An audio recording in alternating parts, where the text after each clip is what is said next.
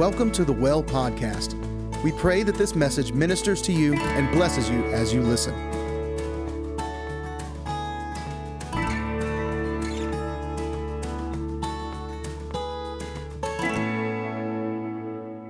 If you've ever looked into exactly what what I guess Valentine's Day came out of, it's very weird. Um, I'll actually go into it just kind of to fill time, I guess, because I and I did the time of studying it. Um, so actually, it started long ago, uh, and I can't even remember in like what culture. But it was actually a fe- I, it was actually a festival of fertility, is how it started. And I won't go into what they did in that festival, but it's very weird. And then, um, so weird, I think the Christian culture decided to take it and try to Christianize it and go, hey, let's just let's just do something a little bit different than that fertility stuff. Um, but uh, so, and it, I think the it was called Lupercalia or something like that was the festival name, uh, something like that.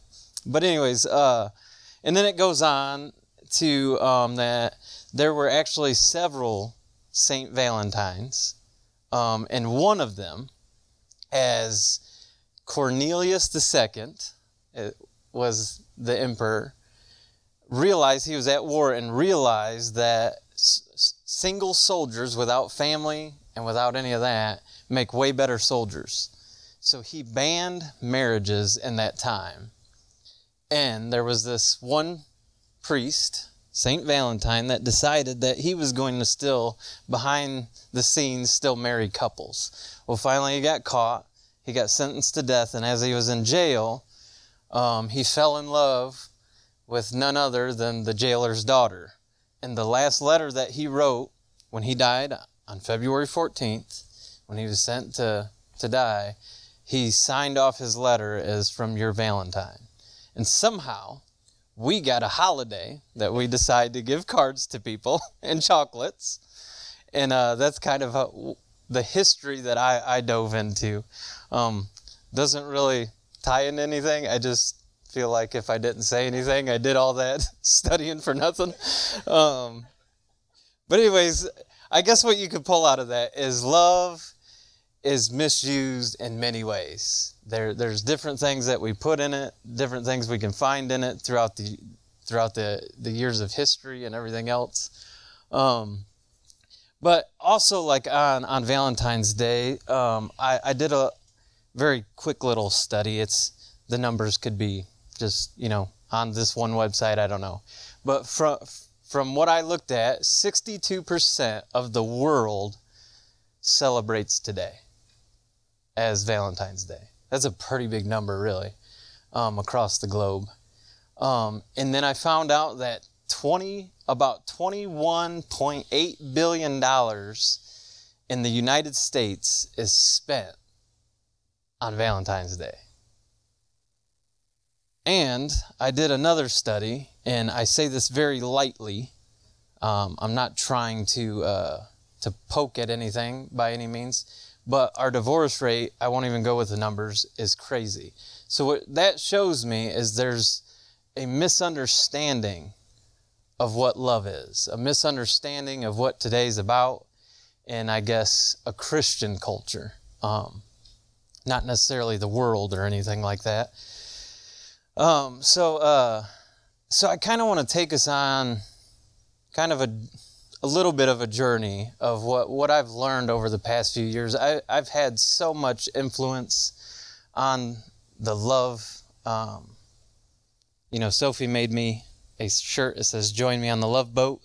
Um, on this love boat, on this ride that I've been on, I, I've just, I have so much to share. So, like, it's so hard to decide when you know you're going to speak. I, I speak about love every single time. Um, so, I mean, it's not even a, a surprise, but when you, when you come into a atmosphere like today, what do you speak on? And the one thing um, I learned from, again, I have so much influences across the board that um, I could show you all the awesome like ways that he introduced me to certain voices and, and stuff like that. But one voice of mine is Ron Carpenter Jr.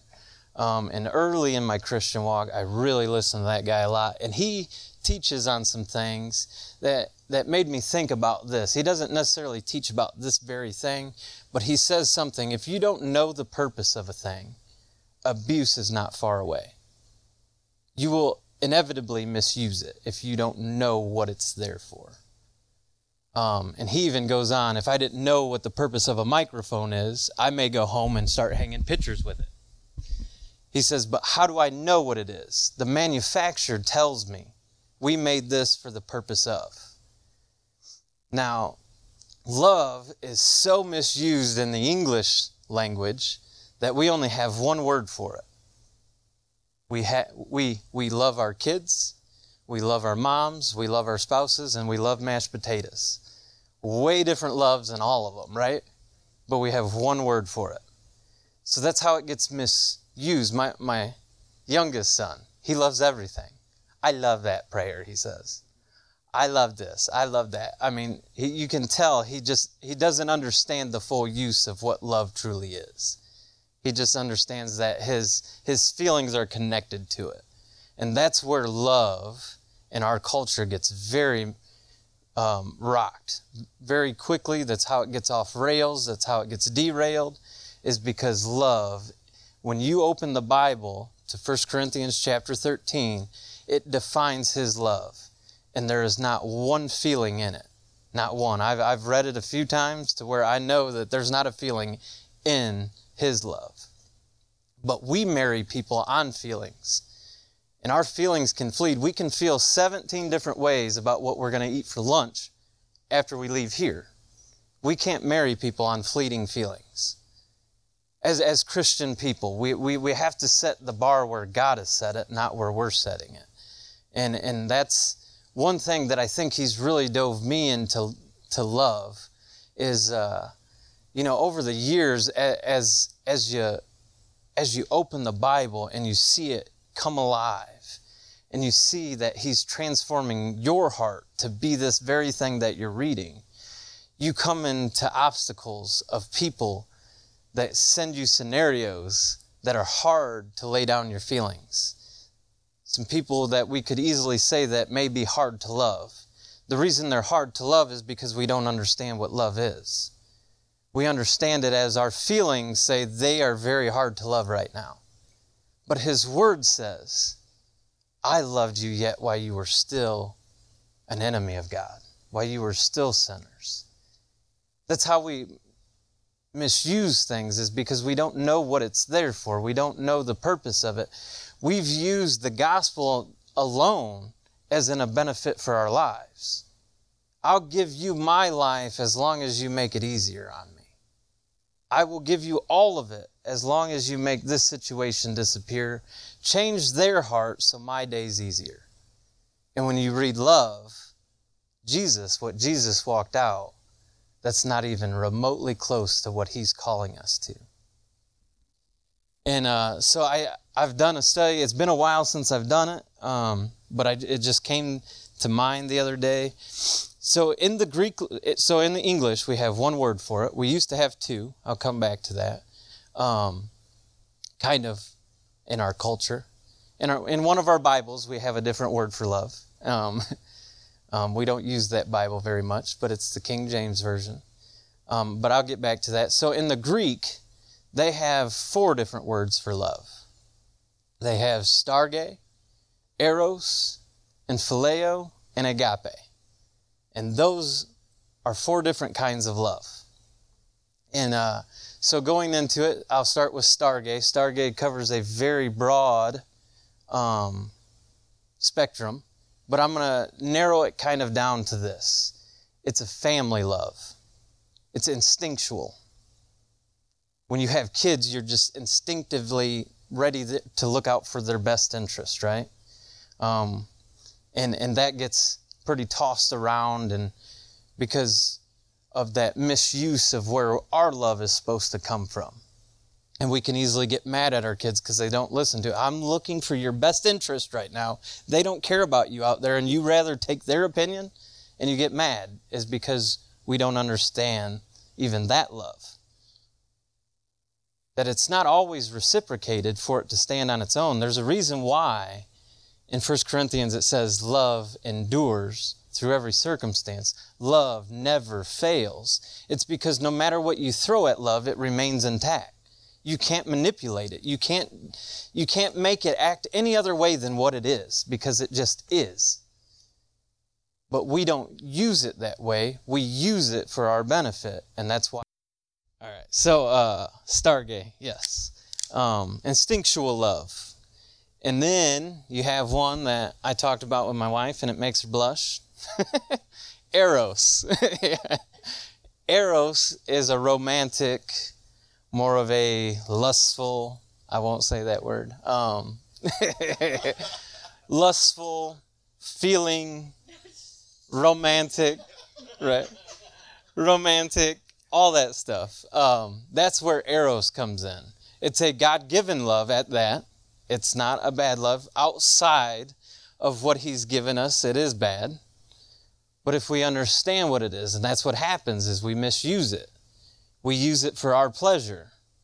When love, and 1 Corinthians says, love doesn't seek its own, it's not selfish. We normally seek eros in the sense of our feelings, and I want to just fulfill them in this moment. And you can throw away whatever's in front of you after you fulfill your needs in that in that love, and it gets misused and abused in that arena as well. And then you have what's called phileo, which comes from um, like Philadelphia, the city of brotherly love. It's a brotherly kind of love, um, a friend love. It, it ties very into Storge. It's kind of an instinctual thing. It just comes kind of natural. Um, and uh, I guess I'll kind of leave it there. Um, uh, and then you have the greatest love of all the loves, a love that you can't explain. Explaining this love is like explaining who God is, because it says that God is love. How can you explain God? And then, if God is love, how can you really explain love? I mean, it's very unexplainable. It's so open. We get so the word is agape love, and we get the word off of agape, agape means wide open. There's no contingencies on it. There's no circumstances. It's not circumstantial. It's not under condition. It's an unconditional love. It's a love like that's never been shown but one time, and it was shown on the cross for all time. It's a love that we can't even understand. Uh, I mean, even even trying to figure out where to go from this this moment and this word and trying to explain it just just to make it clear enough to get our hearts pumped up and energized enough to understand that he's breathing this love back into our hearts. There's something that we lost in the garden that he's revived back into us. Jesus came he sent his one and only son. Why? Because god so loved the world the fact that we're not standing as his bride. He, you know that song that we just sang, that you will have your bride, rid of all her shame, rid of, shows that we see the bride right now a little beat up. The fact that we can still have a song like that in this time shows that we're not quite there as a, as a bride. It doesn't mean that there's not pillars being planted out there. There's not people that are that are voicing the love. I mean, you can go all the way back to Martin Luther King. That's what he was preaching. God's love. God's love outside of race, outside of, of everything you've put on other people. Lay it down. No matter what they say to you, no matter what they feel about you, you rise about it because you have love inside you. And love never fails. How can you hang on a cross while they spit at you? And say, Forgive them, Father. They, they don't know. How can you do that outside of what I'm saying? You can't. It's impossible. That's why it's impossible outside of Christ to please Him. Because love is what fulfills the law. He says, You can hang all the laws of the prophets on these two things love your God with all your heart, all your mind, all your soul, and love your neighbor as yourself. Uh, well, I'll come back to that. Ken, can you do me a favor? Um, open up, and this could be way off, and it's going to be embarrassing that I'm doing it on the microphone. Open up Romans 14 um, and tell me what that is um, when you get there. But um, so, uh, so kind of back to agape love. Um, before love came, before Jesus came in the form of love, in the form of God's Word made flesh, before He came like that, we had laws. And what was the law put here for? Does anybody know, like, just right offhand, what a scripture says that the law is there for? Anybody? It says the law is there so it shows you, it can show you, Peter or Paul writes about it, it shows you that you're away from God. Um, and then, sorry, that confused me. Uh, hold on one second. Um, jumping ahead now. Um, but he says it's there to show it. How would I know that uh, coveting was wrong if God didn't tell me it was wrong? And what does Romans 14 highlight, the, the headline of that? Law of liberty. So, law of love. It's the same thing. So, if you read that, um,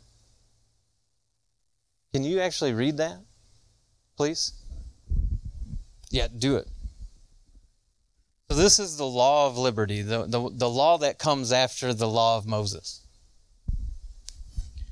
Receive one who is weak in the faith, but not to dispute to disputes over doubtful things.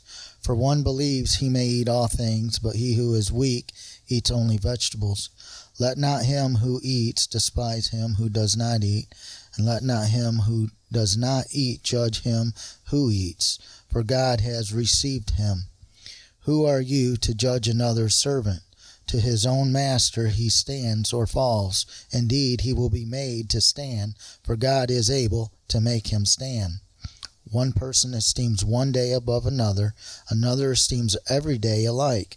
Let each be fully convinced in his own mind. He who observes the day observes it to the Lord, and he who does not observe the day to the Lord, he does not observe it. He who eats, eats to the Lord, for he gives God thanks. And he who does not eat to the Lord, he does not eat, and gives God thanks. For none of us lives to himself and no one dies to himself. For if we live, we live to the Lord, and if we die, we die to the Lord. Therefore, whether we live or die, we are the Lord's. For to this end Christ died, and rose, and lived again, that he might be Lord of both the dead and the living. But why do you judge your brother? Or why do you show contempt for your brother? For we shall all stand before one judgment seat of Christ.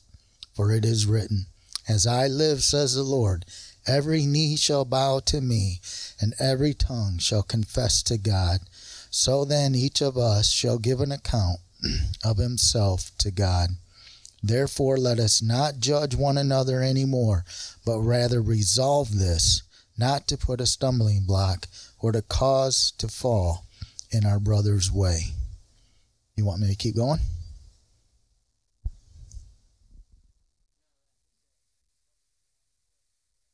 I think he was showing in my heart. Um, so basically, what he's saying in a nutshell, from what I've I've read, and by all means, continue reading that when you guys get home. Um, I just don't want to get. There's so much in there that I don't want to lose what he's putting in my heart. My main my main thing is understanding the purpose of his law of the law of Moses that he gave to Moses and understanding the law of love, the law of liberty, so to speak.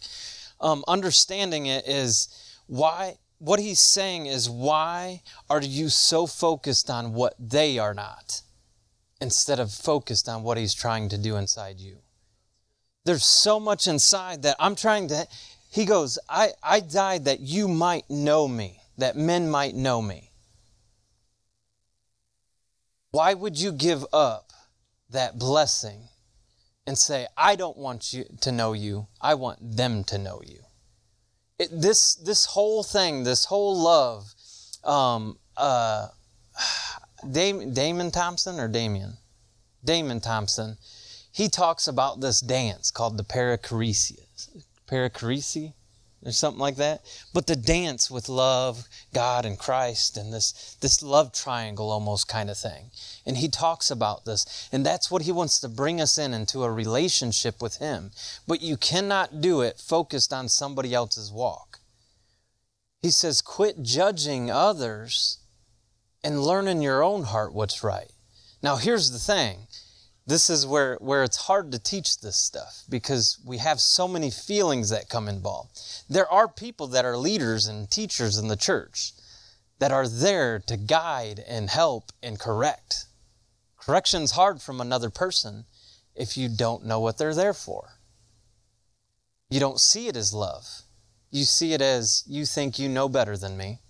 And it's like, I, for me personally, when I grab this microphone, you can ask my wife. The one thing I know, it says, Let us not all become teachers, for we will be judged more harshly. I understand that scripture. I don't want to correct people. That's not my nature. But if He puts it inside me and makes me go through an instance that may help another believer, I think it's almost, I'm going to be judged by not saying something. But it's very hard because we don't know why we're here. We don't know the layout of things. We don't understand. We think we're all walking this alone, and it shows and indicts our hearts that we're in it for ourselves. And the first thing he says to follow him is you have to first deny yourself. And I and I say that man, it, that felt like it sucked a little bit of wind out of the air in here. Um, let me let me help out here. The the main thing I want to get across is that he wants a personal love relationship with you. And if, if, if we're always so focused on people doing things for us because I'm a good person, like one thing that He's given me to soak, dwell, sit, and just chew on, the meatiest meat that He's ever given me outside of the, the love thing, is He said, Darrell, when you understand, when you wake up every morning and you understand to a full 100% that not one person on this earth owes you a thing, then you're in the position to love them. It's very hard to love somebody that you're waiting for them to fulfill something in you. And now you're just loving them for your own selfish reasons. Not my word, his. Promise. I've had to chew on a lot of this stuff, and so if it comes out harshly, I don't mean it that way. That, I think that's actually in the law of liberty, is you tone down a harsh word with a kind word. You overcome, you don't over, you don't repay evil for evil, you overcome evil with good. That's the law of liberty, the law of love. We lay our lives down. Our life is not our own. We've given it unto Christ. Christ is now living and beating inside of me. What lasts forever? Three things faith, hope, and. And if we become love, we're eternal with the eternal one. We'll never die. We will always remain because love always remains. And that's what he's pulling us into. And to go back to uh, our meanings or our definitions of love, we used to have one in the King James Version called charity. That's 1 Corinthians, it's all written. Instead of love, it says charity. Charity. That opens up a little different avenue of what you see love in just off of that word. Because most charities are not for selfish reasons. Now, there are selfish charities out there, I'm sure, that have gotten misused. But you take all those, all of those. You take charity, you take Storge, you take Eros, you take uh, Phileo. You take those loves. If you do not have the original source, which is agape love, you will inevitably misuse them. That's how you can easily get off track into the Eros one. You could almost combine the Eros one with the brotherly one, and that gets filthy you could almost do it. In, I, I, won't even keep going in those scenarios. Um, that's not the mission here. Um, So, sorry, I got like 18 things waving in front of my brain. um, so, with understanding that there are different avenues and different different reasons for love, and there's different types of love, He's calling us. Now, I, have done enough searching. Wow, like whistled. Search, searching. I feel I feel like every time he like makes us all laugh, like he's about to perform like heart surgery on somebody, like laughing gas, you know, kind of thing. But anyways. So what he's called, I've done enough searching that there's always something with me, right? Uh, did enough searching in the how, how do you say that? The lexicon bible which is the greek bible. And you can take the greek and match it up right next to the the straight translations. And now i cannot read the greek but there are um, the same symbols that reappear for the same words. And I've searched it enough that I don't even need the word love beside it to know what it says. Now, I can't read it in that sense, but I've seen it and trained my brain enough to see what agape looks like, or agapos, or agapenin, and there's like three other ways. And they're all very similar, but there's just a few different like symbols in there. And what that's kind of showing me is there's a different tense of that love. It's the same exact thing, thing agape love. And so I had to, to, to search because I've searched, I've put so much time into studying where love is in the New Testament. And then after I learn these things, that there's different kinds, I'm like, well, how many of them do, do I think is agape and that's not agape? So I had to do all, all my research over next to the Greek. And I didn't get through it all yet. But for the most part, everything that Jesus talks about when he says love is agape. It translates just fine in agape. There's no misguided ones. Now, there is a skit that I have seen so many times in my Christian walk, and I never understood it. It just doesn't, it never made sense. It never hit home to me until I did this little study. I think it was Friday night. Um, and I'm looking through this agape word, and I keep scrolling through. I think it's First John. There's a lot of love in First John. I think there's like 56 of them that he talks about love. Yeah, the most out of the whole Gospels and everything combined.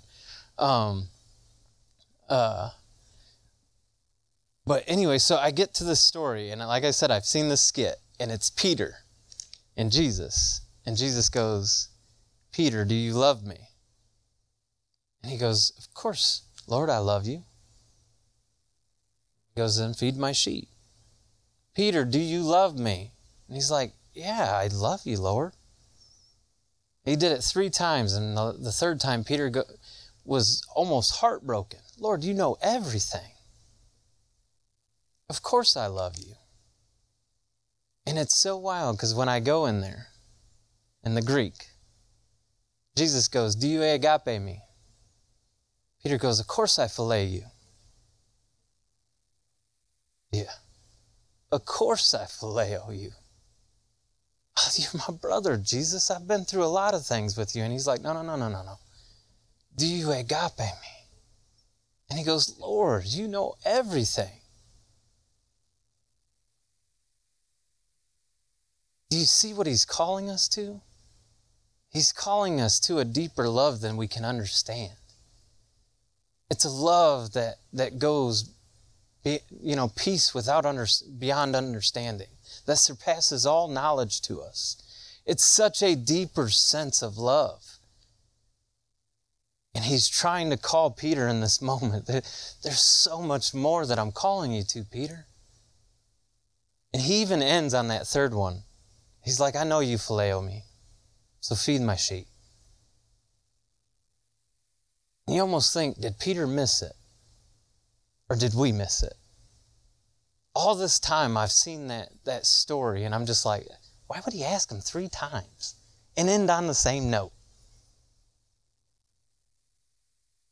I'll be honest, like every time I, everybody, not everybody in here knows him, but I always think of Les. Every single time, Les's face comes up because that's who I always see do the skit. He's like, and Les would do it so well. He's like, Lord, you know everything about me. Never hit me. Never hit me until I'm just scrolling through that Greek and I see phileo when Peter talks and agape when Jesus talks. Blew me away. I'm like, I had to show Katie right away. I'm like, you're going to see this again, I'm sure. But like, look at this. So she's my witness. She has seen the translation of it. He's talking about different things. And we get we get twisted because we get so inner in our feelings and and and not that Valentine's Day is all rough and nasty, but like we we as the Christian church over my period of Christian walk, I've seen the gospel preached on a Christmas morning in a guilt driven way. They make sure you witness what, what he did. They beat him in front of you. They tie him on a cross, and you get to sit there in silence and watch Jesus take his last breath. And what happened to me personally, now I'm not even saying this is what their mission was. What happened to me personally is I felt so guilty, I had to apologize to Jesus. And I would do it over and over again every time I'd see it. I'm sorry that uh, I suck. I'm sorry I can't I can't do it, Lord. I'm sorry I I I nail you to the cross over and over and over again. And it sends the wrong message because he was not driven by guilt. he was driven by agape. When Jesus hung on the cross, I've heard people say that Jesus had legion of uh, angels ready to move on his behalf. And I've heard people say that Jesus could have came down if he wanted to. I don't think he could have. Because he's love. Love never fails. Love does he wasn't they said he saved others. Save himself. He wasn't he was not here to save himself. He was here to save them. He's here to save us. Agape love is so much bigger than what he was driven by love, not guilt. Becky even said it this morning. He wants to see, he wants us to see our first love, his first love. You can't do that by being guilted into this walk. It's not a guilt trip. It's I freely give my life. How, how else can you sit on a cross and go, forgive them? They don't know. But they might. If I do this, they, they just might know. They might be able to see that it's bigger than what they think it is. They might be able to see that I the Lord want a love relationship with them. And we use this in the wrong sense because when I read the New Testament anyway, and the Old Testament, the Old Testament points at it too. I'm so like filtered in love now that like it, you, you can't send me to a R-rated movie and I won't I'll find love in there, I promise you.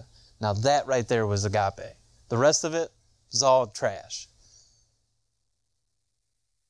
But there's something that he spoke over Adam and Eve in the garden. And he said, Be fruitful and multiply. And most people that I've heard preach about that use the love eros. Be bunny rabbits and multiply. It has nothing to do with that. We were one with the Father.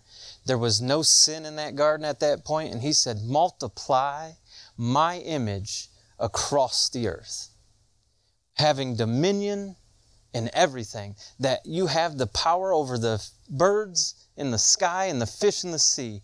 You are one with me as I am one with the Father. And Jesus came back and he says, As the Father and I are one, so are you.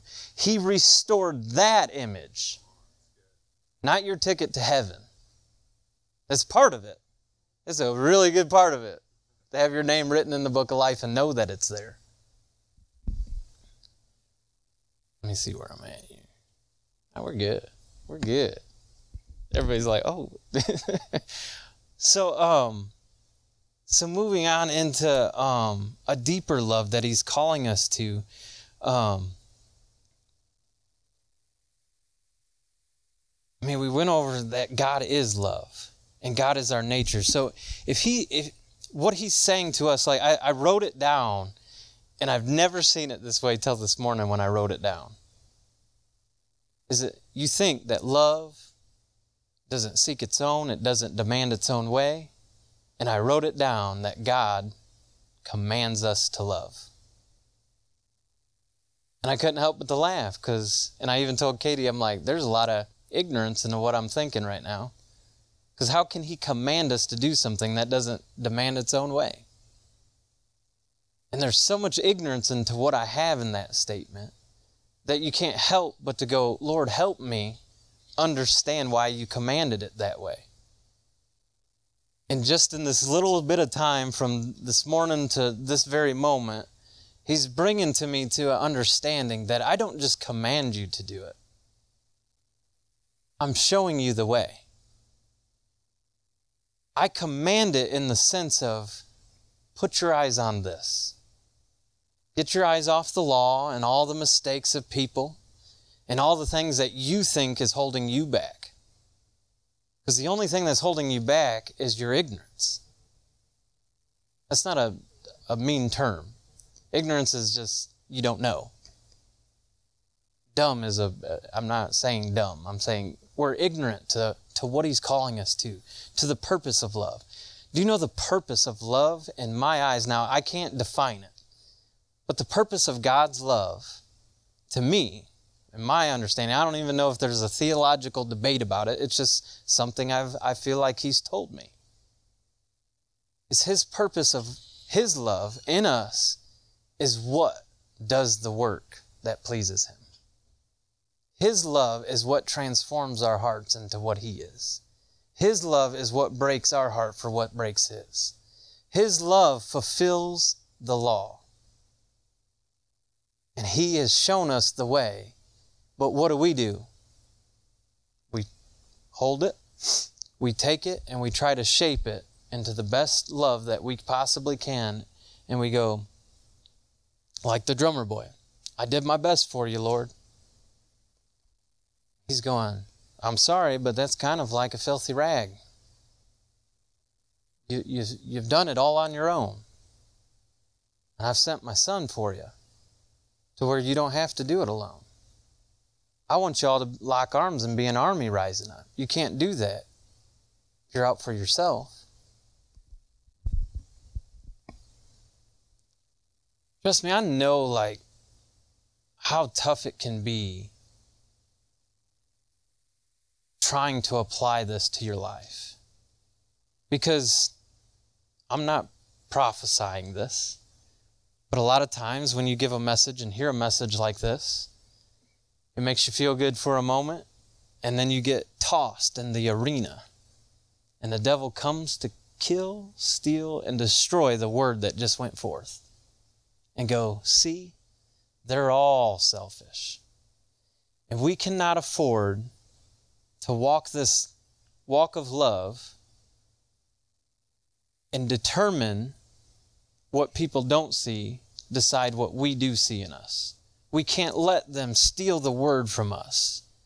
But here's where how, how, it, how it even ties in even more to love your God with all your heart, mind, and soul. Love your neighbor as yourself. When you actually put agape love first above all of them, and start seeking Him after what He is and who He is, He starts going, He starts just whispering to you, and He'll wreck you in a service. He'll just, I love you. And when, if I tell you that the Lord loves you, it's one thing. I've been telling y'all for a long time, I promise you. But if the Lord comes, if the Lord comes and tells you Himself that He loves you, whew, and if you've ever felt it, it's what we almost chase after. It's what keeps us in the fight.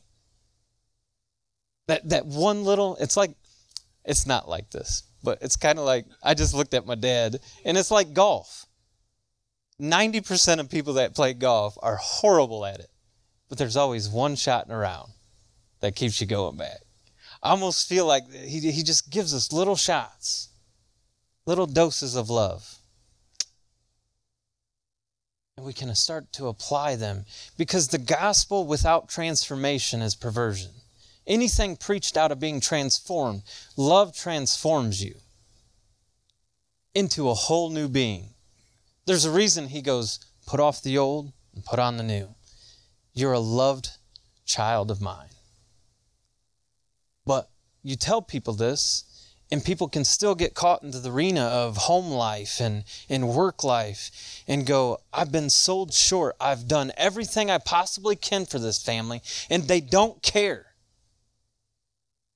And you can get tossed around in that arena and, and feel like you're sold short. But if you don't know what His Word says about you, His love letter to you, where His love letter says that you have been bought with a high price, shows that you don't know. Because His Word says you've been bought with a high price. How can you be sold short? You've been forgiven every single thing you've ever done, ever will be done. You have been bought away from all that, forgiven. How can you hold another brother accountable? How can you get mad at somebody for something as foolish as eating something you think is wrong? And in that law of liberty, he's like, quit fighting and quarreling over the little things. This doesn't have anything to do with his love. So when you put God first and you start seeing God and who he is, he starts pouring that love onto you.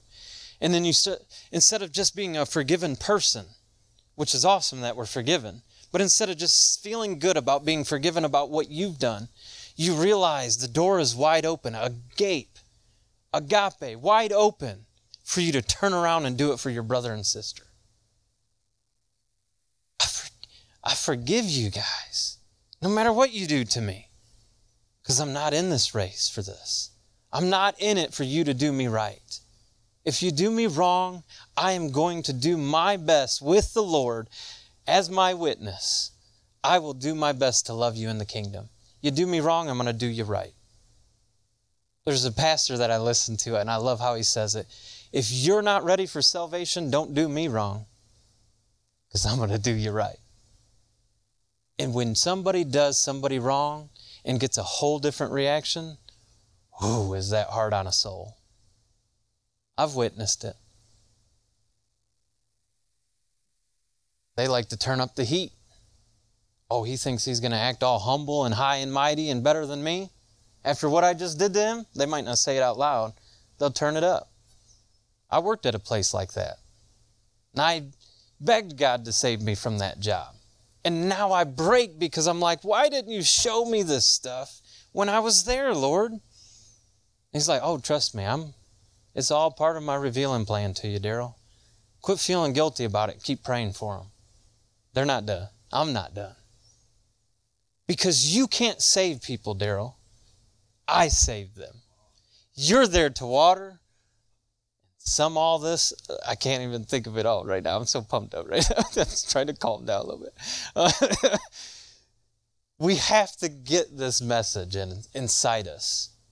And here, here's here's one thing i'm not trying to throw it in anybody's face or anything but i've, I've i listen to what people say and, and, I, and i ask the lord to give me insight on it am i getting because the problem like i've said it before the problem about being deceived is it's deceiving you don't know so you have to have an open relationship an open heart with god when somebody might just ruffle your feathers just a hair and you have to get in the room and go lord what am i missing or what do you want me to, sh- what do you, because like I'm feeling a little bit of something and I know that's not you.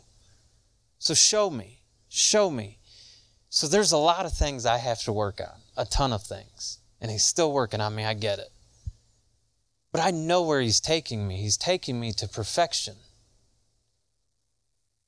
You can ask, let's put it this way you can ask a, a, a like a gold miner, a coal miner, ask them how many times they go out to the field to dig up dirt. I guarantee you're not going to hear one of them go, We don't go out there to dig up dirt. We go up there to find gold. So we have to be careful on what we're digging when we come to church, when we go out of church, when we're, when we're on His behalf. We have to be careful what we're digging for, right? I don't know why He took me down this path, but um, He. So here you go. It's like this. Jesus said it. It's he said the kingdom is like a tr- a guy that finds a treasure in a field. He reburies it, goes off, sells everything he owns to buy the whole field, the entire field for that little bit of treasure. Love is making us and transforming us to be so focused on that treasure in people that the dirt we don't even pay mind to. Paul writes it like this He says, Make account and allow for people's faults. Put grace there. People aren't going to always just be right in the moment. But it's not about being right or wrong anymore, it's about being righteous. And righteousness fixes wrongs, but it does it through love. And uh, I was I was talking to Katie this morning kind of about the message and and we get so twisted in in, in Valentine's Day love kind of thing and the, the the feeling of love and the puppy dog love. And I mean, I'm sure pretty much every one of us in here has has had feelings that you almost can't even control about another person. And a lot of times as you get older, you try to chase that feeling again. Keep trying to chase it. And then they make a holiday for you to chase it even harder, to find the right feeling, to find the right connection, to find that thing. And he and he showed me that like we don't want to do that in church either. We don't want to chase God. At, Ken said it. He's moving in so many different ways right now. If you're chasing him for the one moment you had with him, you might just miss him in this moment. You can't get so on the sensual bandwagon that every time we get in service, I don't feel it. I don't feel it. You have to know that it is written. What did Jesus say to the devil? For it is written. He didn't say, For I feel like God said. He said, For it is written. And I'll tell you this for it is written, He says that you're loved. I don't feel loved. It is written. It's as simple as that. He has wrote it so simply for us to go back over and over. The cool thing about the Bible, you can open it up and it don't change. People try to change it, but it doesn't. It stays the same. He is the same yesterday, today, and forever of all time. God doesn't change. He's saying the same thing from the beginning of time that He is right now and to the end of time. I love you. I love you. But we can easily tie it in with what we've known about love. I'm sure almost every person here, as they were a kid, took a took a flower. He loves me or she loves me not. She loves me. She loves me not. She loves me. She loves me not. You can't do that with Jesus. It's He loves me. He loves me. He loves me. I heard Todd White say this, and I love how he how he how he does it. Is he said, Jesus is up there with his wallet, right? And he opens it up to my picture. And he goes, Gabriel, Gabriel, do you see this one? I love him so much. I love him so. And he, Gabriel's like, dude, I, you showed me three times today, Lord. We have to understand he loves us that much. But it's hard because everything we've been taught about love is we've seen affection behind it. We've seen an action behind it. It's hard when when he's an invisible God and Jesus is up there right now. But he sends vessels. You or you, me, left, right. he sends us out to be the messengers of his love. But if you can't understand what He's calling us to, to call us to love Him, and love our neighbor, if you can't even understand that He loves you, it's going to be very hard to love yourself. And if you can't love yourself, there's absolutely no way you're going to care for a stranger, a neighbor. But there's one thing he taught me a long time ago, and I've, I've told you guys about this, is he taught me to look into the mirror, into my actual eyeballs. Just so weird to do, and recite what he said about me. And I would, I'd spend more time than I'd like to admit in front of the mirror. Telling myself that I'm spotless, I'm blame, blameless, I'm above reproach. And there, there, there's times where I would get it so worked up in me, you, I don't think you could have shook me. But I was still missing a piece. And he's been slowly showing this over time to me. That he goes, Darrell, you know how you looked at yourself for so long? That's how I want you to look at everybody you see. Because I've died for the same reason for them. And now I look at people as they're spotless, blameless, above reproach. Love is placed inside of them. The breath of God, the ruach of, ruach of God. The life lived of God lives in each and every one of us. And if we could understand that as a whole body, understand what He's doing for us, we don't have to sit here on a Valentine's Day and go, Love is like a box of chocolates. You never know what you're going to get. We know exactly what we're going to get with Jesus. He tells us all over the Bible. He said, You want to follow me? It's going to cost you. Unless you eat of my flesh and drink of my blood, you'll have no part with me. What does he mean? Unless you, every being of you, until that hungers for me, and me being your primary focus, and me being the one that drives you, me being the reason of life, you can't even have any part with me because me, I'm not seeking after me. The Lord sent me for you. And I want to do the same for you. He said, All authority has been given unto me, therefore you all go in my name. What's his name? Do we truly understand what his name is? Do we truly understand what the word is there for? We say it in moments, but do we understand it as a whole? We can easily say that it's a love letter, to us, but do we see it that way every time we open it up?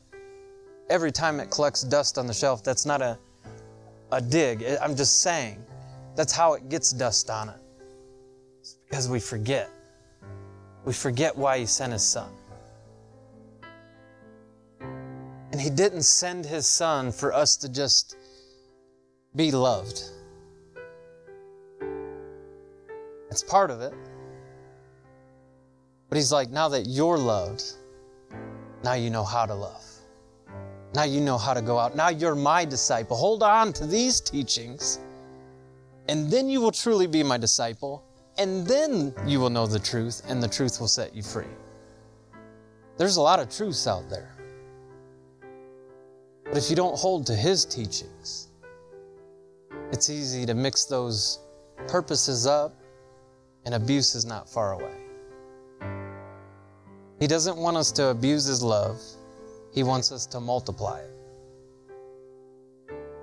And on, a, on an awesome Valentine's Day, um, as you may be waiting for flowers and chocolates, I don't think that's negative in that in that thing. I think it's good to buy your spouse flowers, and I didn't buy any. Uh, uh, set myself up there. Disclaimer. uh, I think it's good. I, I really do. But understand that if it doesn't happen, you're still okay. That God still loves you. God's still working on your marriage. Paul writes about this, and I think this is the driving factor of it. He says, I've been I've been almost in every circumstances, circumstance, and I've learned to be content in all of them. I've had a lot, I've had a little, and I can be content. I've been hungry, I've been full. What makes him content? His understanding? I think it's his understanding of that God loves him and there's a bigger purpose driven on the inside of him. That he was made for greater things and greater things still to come. He's doing a new thing in you. But how can you receive it if you always think and you're scared about the next situation? What if this doesn't work out into my benefit? How do I step into this? I wrote a word down right when Ken started talking. It's funny how he just can trail you right back to that. It's in my pocket. Complacent. As we're building a church, we can get complacent so easy that we've all sacrificed enough.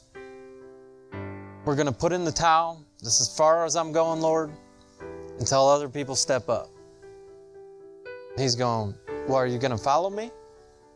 Because I've asked you to follow me, not them. We can't get complacent in this thing. We're, we are building a church. And it's, it's going to come at a high price. But I think we all knew that stepping in this door, that it was not going to be easy to start this thing.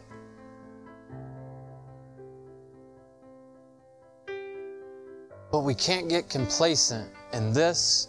You can't get complacent in your marriage. Because what happens in marriage is we get complacent we know what each other's going to do. And all of a sudden, some of those other loves in there start fading out.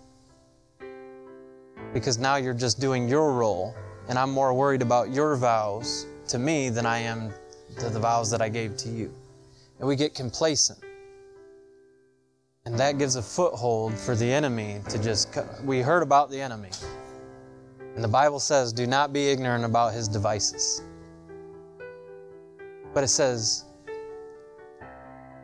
perfect love cast out all fear. And anything driven outside of love is fear. There's two options fear or love. You might not feel the fear, but if you're not operating in love, it's because of fear of what may happen. He has called us to love. Love. Not just hearts, balloons, and flowers but a life laid down for another. And He loves you today. I, I, can, I can't stress enough how much the Lord loves each and every one of you. And you may, you may not even have been, been uh, uh, born into a family that understood your value, your potential, and your purpose. But I'm telling you, this is a family of God. And we we will try our best not to miss what you guys are. We've we as definitely as a leadership team, I'm, I'm speaking on their behalf. We are doing our best to love you the way that God is showing us to love. We are doing our best not to miss it. So if you grew up into that environment, don't keep those uh, experiences when you come into to His house, because it says that His house is a house of praise. And all that stuff gets to be left behind. And I know that God, when, when He told me that I have a lot of value in the kingdom, He's saying the same thing to each and every one of you. I've learned it enough in that. Um, but uh, I'll end with this. So, First Corinthians, we pretty much covered that today. That's agape love. If you turn your Bibles, do them with me to you don't have to do it right now. I'm just saying, if you turn your Bible to the next page, it says, Let love be your highest goal, but also, also seek gifts and prophecy.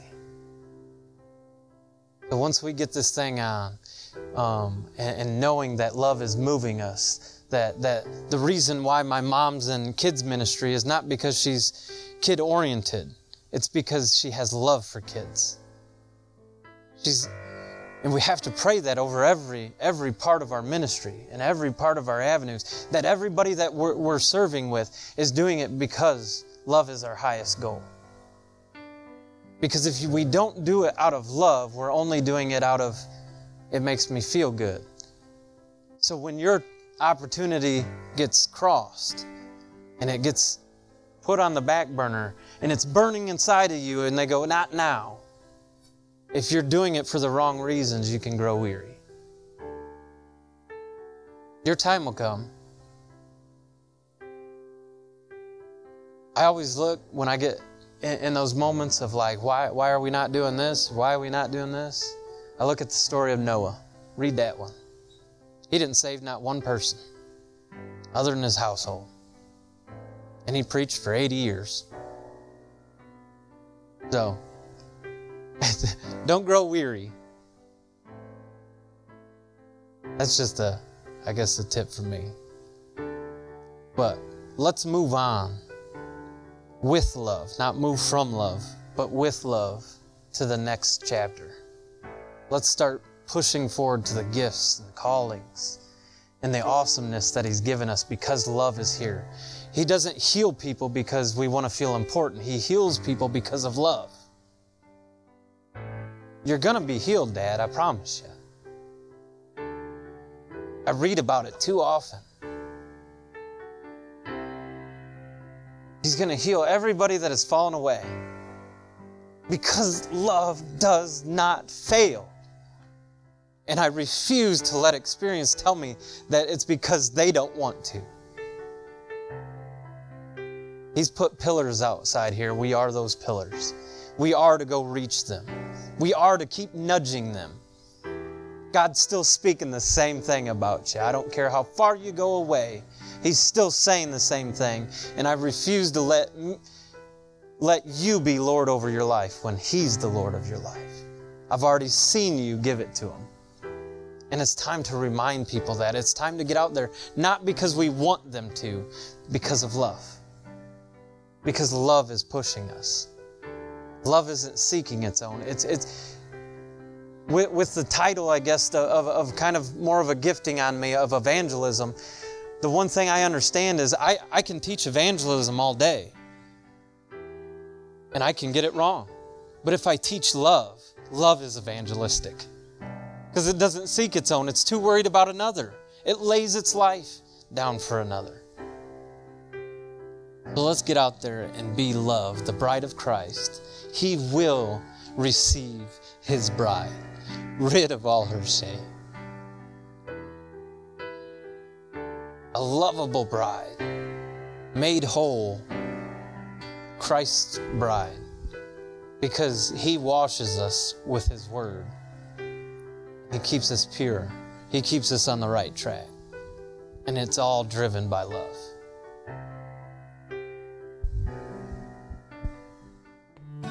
We want to thank you for listening in today. At The Well, we believe in cultivating a culture for more of God. Wherever you are in your relationship and walk with God, we believe that there is always more for those who diligently seek after Him.